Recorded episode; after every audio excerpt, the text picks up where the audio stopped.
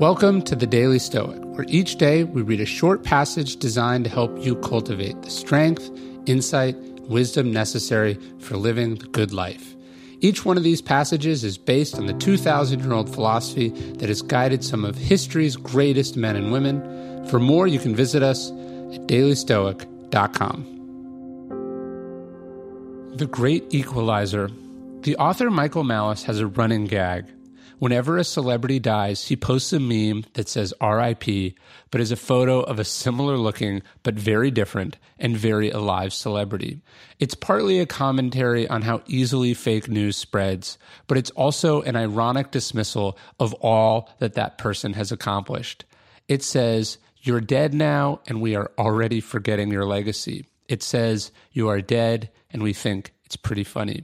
Sure, there's a trollishness to that, and it's probably the definition of the expression too soon. But there is also truth and stoicism in it. Marcus Aurelius liked to remind himself that Alexander the Great and the man's mule driver are buried next to each other.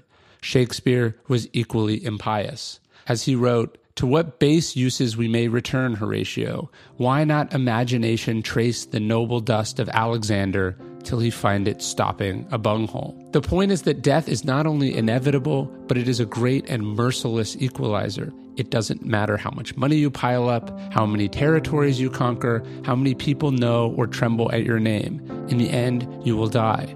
Not only that, but some people will laugh. They will treat your death like it is hilarious or even deserved. That should humble you.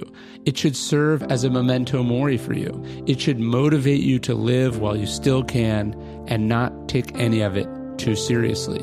Because it isn't that serious. In fact, it's kind of funny. I hope you'll check out some of the memento mori reminders we have at dailystoic.com slash mm.